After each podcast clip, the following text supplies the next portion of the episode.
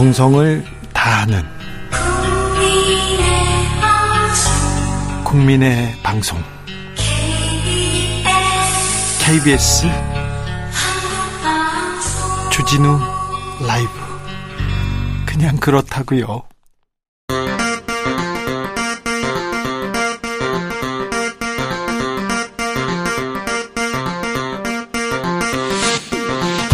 주진우 라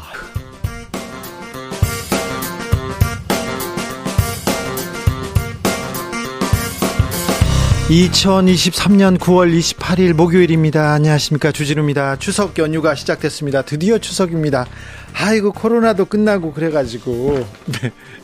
집에 가야지. 명절 세야지. 아, 코로나 때문에 못 가요. 이제 안 됩니다.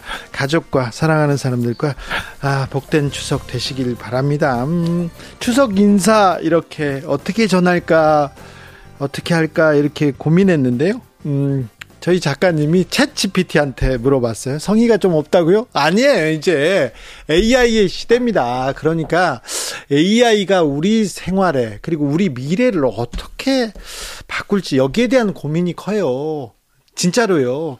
아이고 오늘은 어떤 사건이 있었다. 오늘은 정치인 누가 어떻게 됐다. 뭐라 이보다 얼마 어떻게 살아야 행복할지 우리 가족들 사랑하는 사람들은 어떻게 아, 지내야 될지 그런 생각을 조금 더 해야 됩니다. 그래서 AI 얘기를 좀 꺼낸 겁니다. 자, 챗 GPT의 추석 인사 좀 그대로 읽어 볼까요? 존경하는 청취자 여러분, 어 시작이 괜찮습니다. 네. 가을이 깊어가고 달이 높이 떠오르는 이 시점에 저희와 함께 즐겁게 시간을 보내주셔서 진심으로 감사드립니다. 하나의 중요한 날 중 하나인 추석을 맞이하여 가족과 친구들과 함께 행복한 시간을 보내는 모든 분들께 행운과 기쁨이 함께하길 기원합니다. 추석은 우리 전통의 문화를 기리며 에, 기네요, 길어요. 추석 연휴 동안 안전하고 즐겁고 행복한 시간 보내시길 바라며 항상 여러분을 위해 최선을 다하겠습니다. 감사합니다. 이렇게 시작했습니다. 네. 괜찮죠. 괜찮죠. AI가 우리의 미래를, 로봇이 우리의 미래를 어떻게 바꿀지, 아, 과연 도움만 줄지, 아니, 운명적으로 충돌을 하게 되는 SF 영화를 보게 될지는 잘 모르겠습니다만, 아무튼 AI에 대해서 조금 관심을 기울여 달라. 저의 추석 인사였습니다. 그냥 그렇다고요. 자. 청취자분들 이 긴 연휴 어떻게 보내시고 계십니까? 어떻게 알차게 보내고 알차게 놀 건지도 좀 알려주세요. 저희가 추석 특집 알차게 준비했습니다. 1교시부터 6교시까지 그냥 다양한 분야의 특강 준비했는데요. 그냥 듣고 계시면 됩니다. 귀만 열어놓으시면 됩니다. 뭘 안 해도 됩니다. 자, 수업 끝나고 시험도 없고요. 킬러 문항 그런 것도 없어요. 압수수색 없고요. 음, 세무조사도 없습니다. 부담 없이 재밌게 즐기시기만 하면 됩니다. 주진우 라이브는 추석인 오늘도 자중차에 겸손하고 진정성 있게 여러분과 함께 하겠습니다. 그럼 주진우 라이브 추석 특강 1교시 사회 시간 본격적으로 시작해 보겠습니다. 정상근 기자, 시사인의 김은지 기자, 그리고 미디어 오늘 정철운 기자 모셨습니다. 어서 오세요. 안녕하십니까. 안녕하세요. 안녕하세요. Merry 추석. 네. 추석인데 얼굴이 왜 이렇게 어두워? 정철운 항상 어두웠지만 왜 왜 그래? 좋은 일인데. 그 추석날 여기 와 있는데. 네. 그렇긴 하다. 리가 있겠습니다. 네. 정철운 정상근 기자, 정철웅 기자, 죄송합니다. 네, 네. 선배 얼굴을 매일 보니까요. 네. 네. 추석인데 내 얼굴을. 반갑습니다, 너무. 그런데 네. 그런 생각하지 말고 이번이 마지막일 수도 있다. 이런 생각을 생각해봐. 아 괜찮아 이렇게 생각해. 음. 그죠, 김은지 기자? 네, 좀 서글픈 이야기를 웃으면서 하게 되니까. 어, 이거 괜찮아. 민망하네요. 괜찮습니다. 네, 저희들은 괜찮습니다. 자, 어떤 일이 있더라도 지구에 네, 종말이 있더라도 사과나무를 우리 자리에서 꼿꼿이 잘 심어보자고요. 우리 기자들은 할 일이 많습니다. 자, 네. 추석 연휴 계획이 있습니까, 정상근 기자? 저요? 여기 와 있습니다. 그러려고 어, 그렇습니다. 네. 지난해에도 그 얘기를 했어요. 네, 지난해에도 여기 와 있고 지난해에도 네. 주진우 라이브는 했으니까요. 그러니까요. 네, 네 저희는 뭐 네. 늘 일하고 있습니다. 아, 정철훈 기자가 일이 많아요. 미디어 전문. 아, 예. 요즘 미디어 쪽에 특히 일이 많아 가지고. 네. 네. 이, 힘드네요. 그래서 기사를 많이 쓰고 있으나 어, 중요도에 비해서 관심 뭐라고 해야 되나요? 국민적 관심이 좀 떨어져서 이건 걱정이 되기도 합니다. 음. 그죠? 네, 그렇습니다. 네, 더 많이 쓰세요. 네. 알겠습니다. 김은지 기자는요?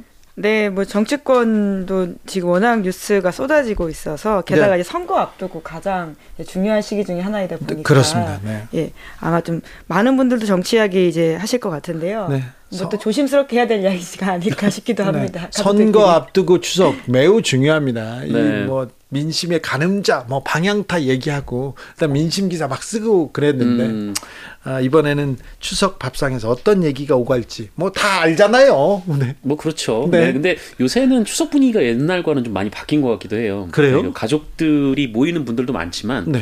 같이 뭐 여행을 간다거나 뭐 그런 분들도 많으셔가지고 네. 네. 그러니까 대가족이 이렇게 모이고 뭐 예전처럼 그런 분위기는 맞아. 조금 안 나는 것 같아서 아쉬운 면도 있습니다. 네. 네.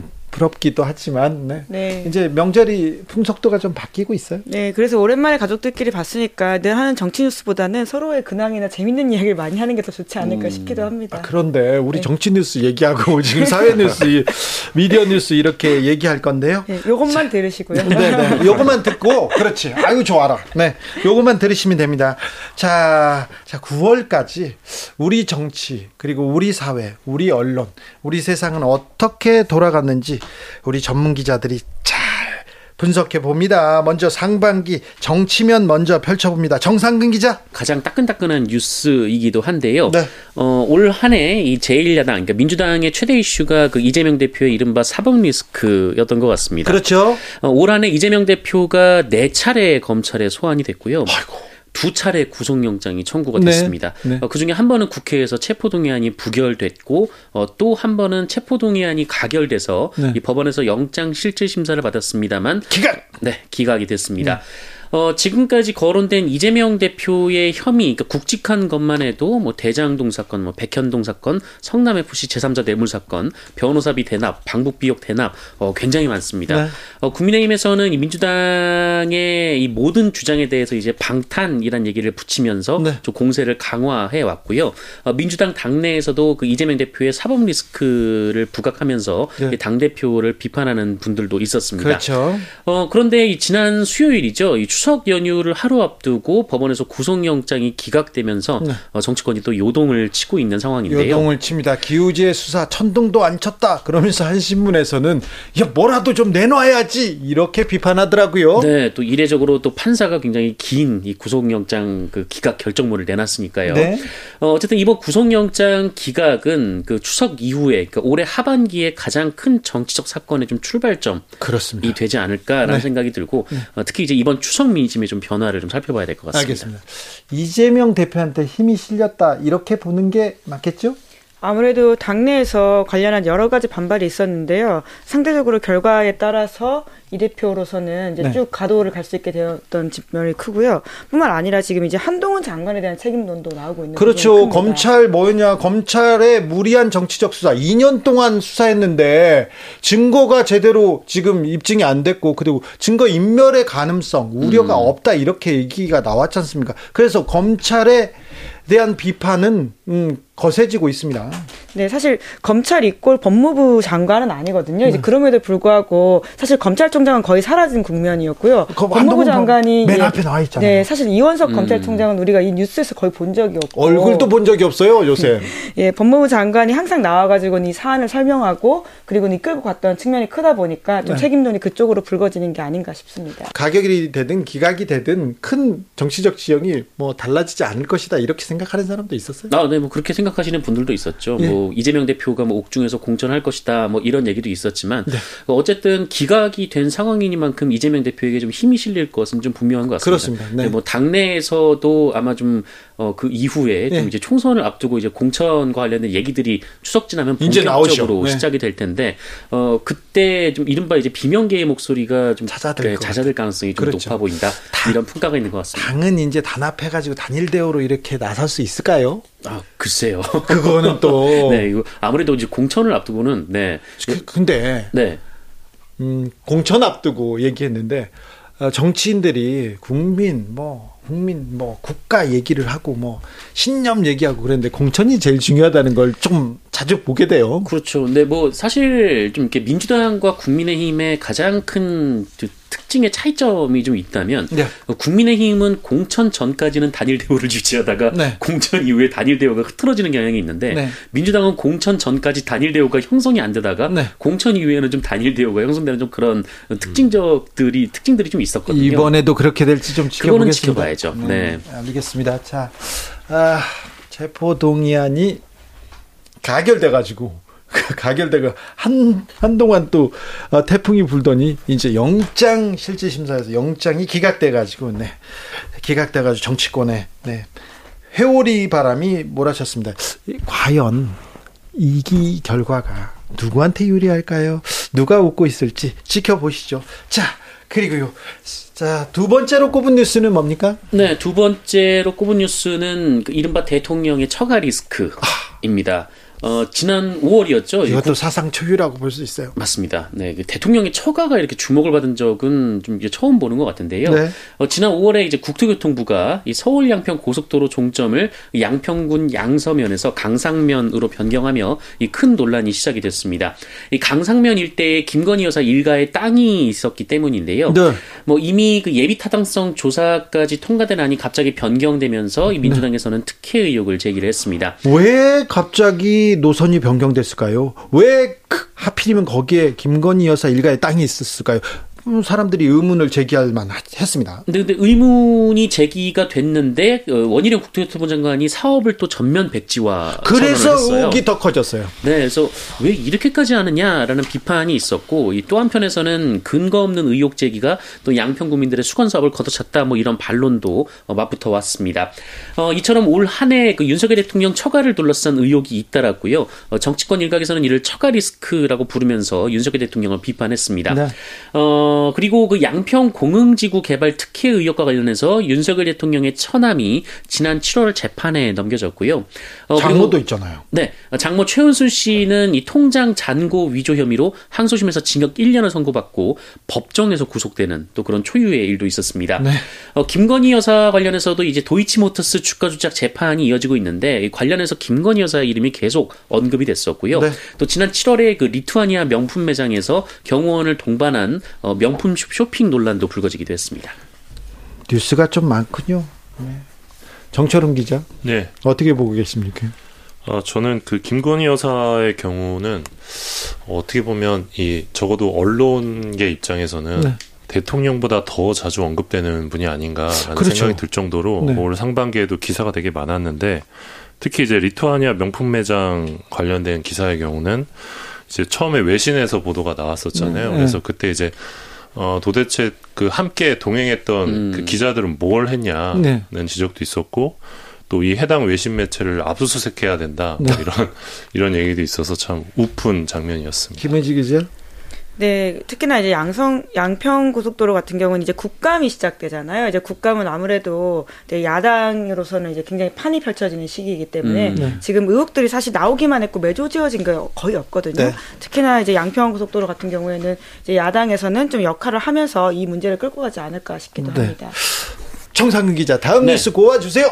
네, 국민의힘 얘기도 좀 해야 될 것 같은데요. 이 지난해 그 이준석 국민의힘 대표가 이 당원권 정지 중징계를 받고 어 이제 국민의힘은 신임 당 대표 선출 절차에 착수를 했는데 사실은 뭐 이 김기현 대표 이렇게 선출되는 과정에서 나경원 막 이렇게 나오고 막 유승민 맞습니다. 뭐 이른바 이제 윤심 논란이 있었죠. 네. 어 앞, 서 말씀하셨던 것처럼 이제 안철수 원, 있다. 네, 이제 그 색깔론까지 음. 제기가 됐었고요. 안철수 원 색깔론, 네, 웃겼어요. 네, 이 나경원 의원 같은 경우에는 이제 저출산 고령사회위원장에서 사표를 냈는데 네. 굳이 해임을 네. 했었어요. 그리고 아무 말도 하지 마라, 막 그러고 있었잖아요. 네, 뭐 아무 말도 하지 않으면 아무 일도 일어나지 않는다. 뭐 안철수 의원을 네. 향해서도 이런 얘기가 나왔었고요. 있고요.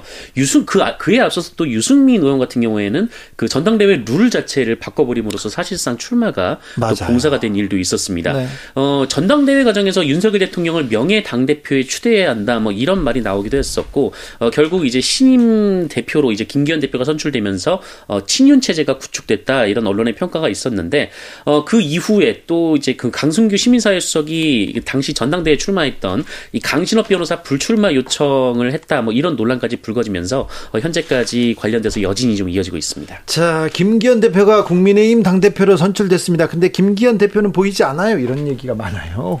네, 그러니까 지금도 사실 그런 점 때문에 내년 총선을 김기현 대표 체제로 치를 수 있을 것이냐라고 하는 의문들이 국민의힘 내에서도 나오고 있는 음, 강서구청장 재보궐선거 결과에 따라서 김기현 대표 어떻게 되는 거 아니냐 그렇게 어, 의혹의 눈초리로 보는 사람들도 많아요. 네, 그러다 보니까 계속해서 이제 선, 선대위원장은 다른 얼굴이 올 것이다라는 음, 네. 식의 이야기인 것인데 그런 이야기의 연장이 결국 검사 대거 공천에 대한 이야기와도 연관되는 것 같습니다. 그렇습니다. 김기현 대표는 계속 부인하고 있음에도 음. 이게 꺼지지 않는 불로 남아 있다라는 것이죠. 총선이잖아요. 공천권이잖아요. 매우 중요하게 이 싸움 계속 될 것으로 보입니다. 정철은 기자, 네. 김기현 대표 어떻게 생각해요? 김기현 대표가 대표에 출마하기 전부터 어. 계속 가짜 뉴스 관련 토론회를 많이 맞다 했, 열었었거든요. 그렇죠. 음. 그래서 뭔가 대선 대선 직후부터 그랬죠. 예, 그래서 아, 이분이 뭔가 특별히 관심이 많으시구나 했는데 당 대표가 된 다음에 더욱 더 네. 국민의힘 차원에서 네. 가짜 뉴스 때려잡기 예, 좀 열을 올리는 것 같습니다. 네. 자, 다음 뉴스로 가볼까요? 정상근 기자. 네, 뭐 입법부와 행정부 간에 뭐 이어지는 각축, 그 전쟁 뭐 이걸 가져왔는데요. 네. 이 지난 5월 취임한 윤석열 대통령이 지금까지 1년 4개월 동안 뭐 행사 때 오가면서 악수한 것을 제외하고는 그 이재명 민주당 대표를 단 한 번도 만나지 않았거든요. 만나지 않아 만나주지 않았죠. 네, 이것이 이제 행정부와 입법부 갈등을 상징하는 대표적인 장면으로 볼 수가 있을 것 같은데요.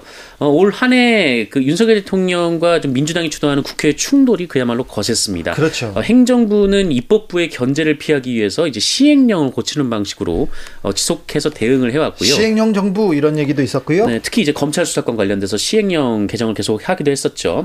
어, 그리고 반면 국회에서는 또 이상민 행정안전부 장관에 대한 탄핵안을 발의하거나 또 최근에는 헌정사상 처음으로 국무총리에 대한 해임 건의안을 또 발의하기도 했습니다. 네. 발의는 했는데요. 거부권 행사할 것이 거의 확실시 돼 보인다 이런 보도가 이어집니다. 자, 김은지 기자님. 네, 그러니까 영수회담이라고 보통 이야기하잖아요. 네. 그 대통령과 야당 대표가 만나서 전국을 풀어가는 모습이라고 음. 하는 게 지적해주신 것처럼 전혀 보이지 않고 있는데 아, 네. 지금 대통령실의 입장은 피의자이기 때문이다라고 하는 것이거든요. 그런데 그게 맞지 않는 게 사실 피의자보다 더 심한 피고인으로서 재판받고 있는 삼성 이재용 회장 같은 경우에는 네. 늘 만나면서 같이 국정 운영을 함, 그 국정의 어떤 도움을 받고 있지 않습니까? 그런 지점에서 보더라도 그러네. 사실 그 두 개를 분리해서 충분히 이제 대통령실에서는 할 수 있다라고 보입니다. 당연하죠. 네. 네. 누구한테는 법이고 누구한테는 원칙이고 이건 아닌가 이런 얘기가 계속 나오고 있어요. 그 외교 쪽 그 대통령 참모 제가 이름이 잠깐 기억이 안 나는데 그분 김태효? 네, 김태효 처장. 김태효 네. 처장 같은 경우에는 어 그 재판 확정 판결을 받았었거든요. 그래요. 이 사면을 받긴 이제, 했습니다. 예. 그, 그, 그 대통령실에 고용이 된 이후에 이제 사면이 사면 이루어지기도 했었죠. 아니 그리고요. 대통령실 에 아, 대통령실은 아니지만 대통령이 매우 중요한 자리에 임명했어요. 그런데 유죄받은 김관진 전 국방부 장관도 있잖아요. 뭐 그렇죠. 그 누구한테는 이게 피의자니까 안 돼. 누구한테는 괜찮아. 이게 네. 알겠어요. 여기까지 할게요. 네. 자. 자, 정치 뉴스 정리해 봤습니다. 정상근 기자 네. 노래도 신청했어요. 아, 네. 저 노래 하나 신청했는데 네. 어, 제가 신청한 노래는 네. 그 로이킴 씨가 부른 노래이고 네. 네 서울 이곳은이라는 네. 노래입니다. 알겠습니다. 네. 아니 노래를 신청할 때도 노래를 소개할 때도 저런 식으로 브리핑 하듯이 하면 어떻게 해요, 추석인데. 브리핑을 하다가 갑자기 노래를 물어보시면 어떡합니까, 추석인데. 로이킴입니다. 네. 서울 이곳은 이번에는 은지옥엽 김은지 기자가 사회면 뉴스 이렇게 정리해 드립니다. 자, 김은지 기자 상반기 중요한 사회 뉴스 가볼까요? 네, 검찰의 특수활동비가 세상의 모습을 처음으로 드러냈습니다. 네. 처음 있는 일입니다. 네, 그 모두 지금까지 나온 것은 292억 원이 넘는 금액인데요. 2017년 5월부터 2019년 9월까지 29개월 동안 검찰이 사용한 특수활동비를 소송 끝에 시민단체가 받아낸 것인데. 그런데요, 이거 특수활동비 영수증 없이 쓰는 돈 아닙니까? 봉투로 음. 막 주고 나눠주고 공무원 사회에서 회사에서 사라졌죠. 공무원 사회에서 다 사라졌어요. 왜 검찰만 있어야 되냐고요. 만에 하나 특수활동을 위한 비용이 필요할 수도 있을 텐데요. 지금까지 나온 걸 봐서는 사실 그러진 않아 보이는 건 사실입니다. 네. 말씀하신 것처럼 공기청정비 렌탈비라든지 그리고 검찰 간부 기념사진 비용 이런 데 썼다라는 것이 뒤늦게 드러나서 지금 이게 과연 특수활동이냐라는 지적이 나오고 있고요. 네, 그렇기 때문에 정보가 더욱더 공개되고 그 공개된 영역 안에서 정확하게 써야 된다라고 하는 게 핵심인 것 같아요. 같은데 네. 지금 영수증도 제대로 제출하지 않거나 혹은 내역들을 다 감췄는데 겨우 기자들이 취재해가지고 그 가려져 있는 부분들이 그 비, 불빛이 비쳐가지고 보인다던거나 네. 아니면 영수증 일부를 가리지 않아서 렌탈비 사용이 보였다거나 이렇게 해가지고 지금 추적하는 것들이거든요. 음. 검찰이 영수증에 먹칠을 했더라고요. 먹칠을. 네. 음. 일전에 그 2017년에 당시 이제 서울중앙지검장이 네. 어 이제 그 검사들 그러니까 당시 이제 특검팀 검사들이었을 텐데 네. 어, 그분들을 불러놓고 이제 복집에서 밥을 먹다가 봉투를 줬죠. 네, 70만 원에서 100만 원씩 네. 봉투를 줬던 사건이 있었는데 그게 이제 특수활동비다 뭐 그렇죠. 이런 지적들이 나왔습니다. 그렇죠. 네. 검찰은 그래요. 검찰은 요즘은 안 그러는데 검찰은 룸사롱에서 회식을 하더라고요. 음. 자기들이 돈 안 냈을 거야. 이 비용 안 냈을 건데 그런 일이 있었습니다. 두 번째 뉴스로 가볼까요? 네, 한여름 폭우로 사망자가 나왔던 사건 음. 기억하시나요? 아, 네. 네, 지난해에 이어서 올해도 굉장히 불행한 사건이 벌어진 것인데요. 사실 안전하면 네. 우리나라였는데 뭐 참 우리나라였는데 지난해도 그렇고 올해도 그렇고 참 이런 사고 계속 이어졌어요. 네, 그러니까 자연재해라고 보기에는 어려운 지점들 때문에 더욱더 비판을 사고 안타까움, 그 사람들의 분노를 자아냈다라고 할 수 있는데요. 특히 청주 궁평 이 지하차도는 인재다라는 지적들이 참 많았습니다. 네. 제때 막았으면 사람들이 숨지지 않았을 거다라고 하는 지적인데요. 그러게요. 지금까지 오송 지하차도 참사 유가족들은 정부 책임을 물으면서 싸우고 있는데 특히나 이 사건은 지방에서 벌어져 있다 보니까 상대적으로 중앙의 관심을 좀 덜 받고 있는 것도 사실인 것 같습니다. 맞아요. 그런데요, 더 가슴 아픈 것은 수색에 나섰던 군인이 숨졌잖아요. 네. 이거는 정말 인재입니다. 네. 인재. 그러니까 경북 예천에서 구명조끼도 없이 수석 작업하다가 해병대원 최상병이 숨졌는데요. 있는데요. 아버지가 현직 소방관이었는데 구명조끼가 그렇게 비싸냐라고 절규할 어, 정도였던 어, 상황 기억을 아마 하실 겁니다. 네. 이제 뿐만 아니라 그때 최상병을 비롯한 다른 동료들도 다 수색에 제대로 장비를 구하지 갖지 못하고 나가가지고요. 겨우 이제 살았다라고 하는 것이거든요. 인데 천재지변이 일어나면요. 이게 무슨 대책이고 이게 무슨 방법인지 저는 이해가 안 가더라고요. 네, 이제 그러다 보니까 관련된 수사로까지 이어졌는데 그 수사가 또 다른 논란을 지금 부르고 있는 상황입니다. 그러니까요. 예, 이제 박정훈 대령이 항명을 하고 있다라고 해서 네. 오히려 박 대령에 대해서 구속영장 실질 심사가 이뤄졌고요. 예. 뭐 기각이 되긴 했습니다만 여전히 수사가 진행 중인 상황이라는 것도 전해드리고 관련해서는 그래서 이제 야권에서는 특검을 해야 된다라는 주장을 하고 있는데 그 특검법도 지금 국회에 제대로 올라가 있지 못한 상황입니다. 네. 우리 사회의 한 단면을 그대로 보여줍니다. 정철은 기자. 네. 그리고 이번에 해병대가 되게 멋있다고 느꼈습니다. 아 그래요? 네. 음. 아그 박정훈 대령과 관련해서 네. 옆에 서 있었던 예, 분들을 예. 말씀하시는 거죠. 네, 네. 네. 빨간 티셔츠가 굉장히 좀 인상적이긴 하더라고요. 그 제가 그 임성근 1사단장 해병대 1사단장이었는데 그 이분이 했던 얘기 중에 가장 좀 놀라움을 금치 못했던 얘기가 하나 있었습니다. 그게 뭐였냐면 어, 본인이 지침을 내릴 위치에 있지 않다라는 얘기였어요. 사령관이요? 네, 사, 그 1, 사단장. 네, 1사단장인데, 그러니까 이 현장에 투입된 장병들의 최종 책임자인 네. 거잖아요. 그래서 네. 어, 좀 이분의, 그러니까 설령 뭐 본인이 그런 지시를 내리지 않았다고 한들 그런 얘기 네, 이런 얘기를 할 이유가 있는가? 네, 그런 생각이 그, 좀 들었습니다. 이 사건을 처리하는 과정에서 군 수뇌부라는 사람들이 아랫사람이 잘못했어요. 밑에 사람이 잘못했어요. 서로 미루는 이런 걸 보면서 우리 국방부 이거 괜찮은 걸까? 아, 이렇게 의심한 것은 저뿐만이 아니었을 거예요.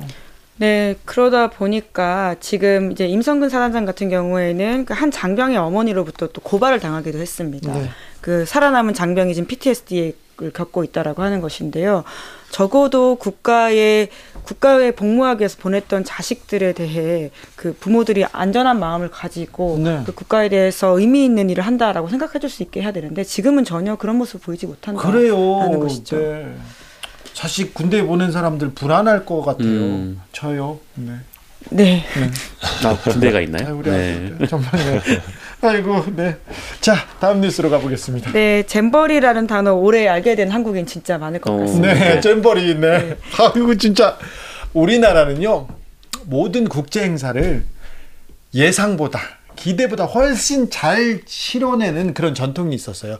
외부에서 손님이 오잖아요. 그러면 다 환대를 해줘가지고 좋은 추억을 만드는 그런 전통, 있었다니까요. 음. 네, 사실 저는 어린 시절에 걸스카우트 같은 걸 하지 않아서 잼버리라는 단어를 잘 몰랐거든요. 음. 이번에 알았어요. 이게 얼마나 큰 행사인지를. 예전에 이제 91년에도 잼버리 행사를 한 적이 있어가지고 있어서 고성에서 했잖아요. 네, 그때 TV에서 광고가 많이 나와가지고 그때 네, 저는 기억하고 있습니다. 아무런 그 뭐 별다른 잡음 없이 잘 끝났었어요. 네. 네, 근데 이번에는 전 세계 150여 개국에서 4만 3천여 명이 왔었는데 다들 기억하실 겁니다. 온열 질환자가 매일 수백 명씩 속출하고 썩은 달걀 같은 게 식사에 나오고 화장실도 위생이 불량해서 아니, 먼저 이탈한 사람들도 있었죠. 그 땡볕에 네. 그 땡볕에 그늘 한 그늘 그늘을 조금 만들어 놨습니다. 그늘 한 점은 아니 조금 있는 곳에 거기에 이런 아이들을 밀어 넣어야 되는지 이해가 안 됐어요. 정철웅 기자. 예, 저희 큰 아들도 이제 4학년인데 네. 못 보내겠더라고요. 아, 그래요? 네. 그러니까 8월 초에 그 땡볕에 보내겠어요? 그거 지 아, 이 근데 이 생각을 안 했다고요? 그러니까 뿐만 아니라 이제 어떤 상황이 발생했을 때 이제 서로의 책임을 탓하는 모습들이 굉장히 정치권에서 벌어졌고 네. 그 모습을 아이들이 봤을 때 네. 어땠을까라고 하는 부끄러움이 또 지켜보는 국민으로서는 있더라고요. 네. 뭐 행사 기간 내내 좀 불안불안했던 것 같아요. 그러니까 뭐 최, 최초부터 좀 이런 5년 질환자가 쏟아졌던 것도 있었고 어 이후에 좀 이 사태를 수습하겠다면서 태풍도 올라오지 않았습니까? 네. 그래서 다급하게 이제 서울 뭐 원래는 이제 전주에서 케이팝 콘서트를 하려다가 그게 또 서울로 변경이 됐는데 태풍이 올라오고 있는 와중에 작업자분들이 거기서 작업을 하고 있어가지고 어 요것도 다행히 이제 아무 사고 없이 지나가서 천만다행입니다만 그렇죠. 불안불안했어요 사실. 아니 사고는 그렇게 치고 케이팝 스타들이 마무리를 해야 되는데 그것도 태풍이 오는 과정에서 그나마 무 이건 뭐 어떤 정신이라고 해야 되는지 모르는데 그 네. 태풍을 뚫고 콘서트를 무사히 마쳐 가지고 좋은 추억으로 이렇게 보내드리긴 했으나 우리 수준이 이 정도는 아닌데 우리가 어떤 민족인데 근데 조금 미안했습니다. 그래가지고 전 국민이 잼버리 음. 대원들 외국 사람들 보면 미안해 우리가 잘못했어 더 잘할게 이런 얘기를 했던 저도 했던 그런 기억이 있습니다. 네, 그러니까 전반적으로 케이스럽다라고 하는 것들 시작부터 끝까지를 좀 보여주는 여러 장면들이 있지 않았을까 네. 싶습니다. 음. 다음 뉴스로 가봅니다. 네, 서희초의 비극이 아. 교사들의 집단 행동을 불렀습니다. 네. 교사들의 아픔, 아, 정말 너무 마음이 아팠어요. 네, 사실 선생님들은 지금까지도 계속 교권 관련해 가지고 집단 네. 행동들을 이어가고 있는데요. 크게 달라진 게 없거든요. 네, 이제 특히나 이제 교사들이 이렇게 응축적으로 모여 가지고는 큰 목소리를 낸다고 하는 것은 전에 없던 사건이었기 네. 때문에 아주 많은 관심을 끌었고요. 교사의 생존권을 보장하라고 하는 것이 교사의 노동권, 인권만이 아니라 학교를 전반적으로 바꿔야 된다라고 하는 모습으로 이해할 만한 상황입니다. 네. 네, 그래서 이번에 어, 교권법이 국회를 통과하긴 했는데요. 이제 하지만 계속해서 그 후속 조치가 필요하다라는 말도 나오고 있습니다. 아니 그런데 이제서라도 교권 보호를 위해서 조금 나서야 되는데 조금 효과적인 방법을 내놨는지 조금 아직도 의심스럽습니다. 그러니까 지금 저희 애들이 셋 다 초등학생이거든요. 아 그래요? 네. 셋 다. 네. 네. 그래서 이제 선생님들 자주 이제 소통을 하게 되는데 네. 하시는 일이 정말 많으시더라고요. 네. 그래서 뭔가 좀 제도적인 뒷받침이 돼야 되는데 이번 사태를 계기로 좀 네. 변화가 있었으면 좋겠어요. 아니 그런데 아이를 맡겨놨잖아요. 음. 아이를 가르쳐 달라고 근데 맡겨놨는데 선생님을 협박한다. 선생님한테 따진다. 선생님한테 소송을 한다. 이거 저는 좀 이해가 좀 안 됩니다. 그렇죠. 근데 뭐 사실 이번에 그 서희초 교사의 사망 사건 이후에 집회가 열렸고 마침 또 KBS 앞에서 그 집회가 몇 차례 있었던 터라 네, 계속 지켜봤죠. 어, 가봤는데 어 근데 그 현장에 좀 아이의 손을 잡고 오신 학부모분들도 많더라고요. 네. 그래서 뭐 거의 대부분의 학부모들의 마음도 같은 그렇죠. 마음이지 않을까. 응원하고 네. 선생님 존경하고 감사하지요. 그렇죠. 근데 네. 뭐 어쨌든 뭐 그 어떤 과정에서 뭐, 뭐 인간과 인간이 뭐 같이 생활하다 보면은 뭐 충돌도 있을 수 있는데 뭐 이것을 중간에서 좀 완충지대가 있었으면은 좀 직접적인 그런 충돌을 좀 피할 수 있었지 않았을까. 저는 서희초등학교 사건 딱 터지고 나서요. 교장의 대응을 보고 저는 너무 화가 났어요. 아무런 잘못도 없는데 그럼 초임 기사 초임 교사가 나약해서 잘못해가지고 그냥 한 거야. 이게 무슨 그 입장문이라는 게 변호사하고 잘 조율했는지는 모르겠으나 이런 문제가 있었으면 교감 교장 그 분들이 더 나서서 해줘야 될 처리해야 될 일이 있고 책임이라는 게 있는데 그냥 뒤로 이렇게 물러서 버리는 그 장면이 가장 인상적인 장면이었는데 아, 뭐 왜, 미드 보면요. 영드 보고 그러면 학교에서 문제가 있잖아요. 그럼 교장실로 가잖아요. 부모들도 와가지고 교장실에서 음. 이렇게 우리도 아, 선생님한테 그 부담을 주지 말고 교감 교장 그리고 다른 데에서도 좀 이렇게 좀다 그 터놓고 얘기해서 지혜를 모을 수 있는 그런 대책 그런 어뭐 정책이 만들어져야 되지 않나 이런 생각 해봤습니다. 마지막 뉴스로 가볼까요? 네, 올해 초 전세 사기 피해자 잇따른 사망 소식이 전해진 바가 있습니다. 잇따른 사망 이거 모든 자살은 타살이다 이렇게 얘기하는데 이거는 분명한 사회적 타살입니다. 재난입니다. 네, 그렇습니다. 특히나 20, 30대에게 집중적으로 발생했다라는 점도 굉장히 눈에 띄고 사회적 현상이라고 할 수 있는데요. 그렇죠. 관련해서 이제 국회에서도 특별법이 통과되긴 했습니다. 만 그렇지만 상황 변화가 별로 없어요. 네, 그러다 보니까 지금 법 개정이 필요하다라는 목소리를 내고 있는데 지금 여러모로 계속 좀 관심을 이어가야 될 사안인 것 네. 같습니다. 어떤 사람한테는 거의 모든 사람들한테 집 그리고 전셋집이 재산의 거의 전 재산이죠. 그렇죠. 네. 특히나 20, 30대 같은 경우에는 더 그렇죠. 그럴 수밖에 없고요. 그렇죠. 끔찍한 일입니다. 그래서 더 조금 세심하게 들여다보고 챙겨야 됩니다. 그때 정치권에서 이 부분 가장 중요한 부분인데 왜 지금 뭐 국정감사도 없어요. 국회에서 음. 제대로 다뤄지지도 않았어요. 뭐 올해 초만 하더라도 뭐 국회에서 대책을 마련한다 뭐 이런 얘기가 있었는데 정말 그 이후에 뭐 별다른 얘기가 지금 없는 그런 상황입니다. 네. 사회 뉴스는 여기에서 정리해 볼까요? 김영지 기자. 네. 네, 추천 음악 말씀드리면 네. 되나요? 예, 좀 분위기 그냥 좀 전환하기 위해서요. 네. 악동 뮤지션의 후라이의 꿈이란 노래 듣고 가면 좋을 것 같습니다. 알겠습니다. 악뮤입니다. 후라이의 꿈. 언론계에도 지각 변동이 있었습니다. 뉴스 많았습니다. 정철웅 기자. 예, 일단 이동관, 유인촌, 김효재 이런 MB맨들이 언론계에 귀환했습니다. 이분들 이명박 정부에서 했던 일을 우리가 기억하고 있잖아요. 예, 홍보수석이었던 이동관은 방통위원장으로 왔고요. 문체부 장관이었던 유인촌은 또 문체부 장관으로 올 예정이고요. 정무수석이었던 김효재는 지금 언론재단 이사장으로 올 예정입니다. 그러니까 지금 신문방송 미디어 정책 총괄하는 자리를 MB맨들이 잡은 상황인데 아시겠지만 네. MB 정부는 국경 없는 미 기자회가 발표했던 언론자의 지수에서 어, 역대 최악으로 지수가 추락했던 시기였고요. 방송장 논란이 끊이지 않으면서 많은 기자들이 해직되고 언론사가 파업에 나섰던 시기였습니다. 네, 그런데 그때보다 그때보다 그 강도가 더 세다 이런 얘기 많이 나와요. 예, 그래서 지금 언론 장악 경력자들을 채용을 해서 MB 정부 때 완성하지 못한 언론 장악을 마무리 지으려는 거 아니냐 이런 네. 우려가 나오고 있습니다. 네. 김은혜 홍보수석은 이명박 정부 때 네, 대변인, 대변인이었죠. 네, 네. 음. 많네요. 네, 정말 많습니다. 네. 뭐 언론계뿐만 아니라 뭐 대통령실 전반적으로 이명박 정부 당시에 네. 좀 활동하셨던 분들이 많이 있고 또 내각에도 그 이주호 교육부 장관 네. 이명박 정부 때 있었던 분이기도 하고 그렇죠. 네. 네. 많네요. 참 많네요. 네. 아, 참 아, 제가 기사 많이 썼는데 그분들이 다 나와 가지고 네. 아이고 참 예, 그렇게 그렇습니다. 자, 두 번째 뉴스는요? 어, 대선 공약에도 없었던 TV 수신료 분리징수 파장이 올해 상반기에 컸습니다. 갑자기 3월 달에 온라인 설문을 하더니 이걸 근거로 방송법 시행령을 고쳤습니다. 온라인 설문으로 네, 그 한상희 위원장이 해임되고 여권 우위가 된 방통위가 이제 속도전으로 시행령을 고쳤고요. 그래서 더 이상 수신료가 정기요금과 통합 징수가 안 됩니다. 어, 8월 징수액도 줄었고 어, 더 줄어들 것 같은데 이러면 공영방송 재원이 크게 흔들리게 되고 어, 공적 직무에 상당한 어려움이 예상되고 있는 상황인데요. 어, 돈줄을 쥐고 정부가 공영방송 통제하려는 것 아니냐 이런 우려가 나오고 있습니다. 아 그렇군요. 네. 정철은 기자가 얘기하니까 막 갑자기 슬퍼져요. 목소리가 숙여네요. 어, 그러니까요. 아, 갑자기 슬퍼, 슬퍼져. 김은지 기자 어떻게 느낍니까?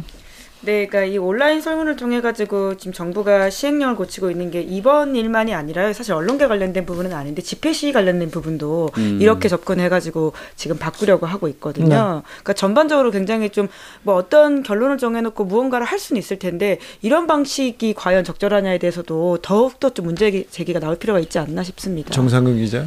그러니까 음, 이게 시행령을 바꾼 거기 때문에 그러니까 수신료를 내야 되는 거는 여전히 의무입니다. 그러니까 수신료를 안 내도 되는 게 아니라 이제 수신료를 내야 되는데 그동안 편리하게 내는 거를 시행령을 통해서 바꿔버린 거예요. 네. 그러니까 수신료를 안 내면은 이게 뭐 사실상 좀 체납과 좀 비슷한 그렇죠. 그런 상태가 되어버리거든요. 근데 이게 지금 전기세와 같이 연동이 돼서 냈기 때문에 그게 좀 편리하게 낼 수 있는 그런 상황이었는데 네. 오히려 이게 바뀜으로써 좀 더 불편해진 거 아닌가라는 생각이 좀 드네요. KBS에 대한 탄압이다 이런 비판 계속 나옵니다. 그런데 YTN도 MBC도 다른 언론사도 지금 엄청난 아, 지각 변동이 있습니다.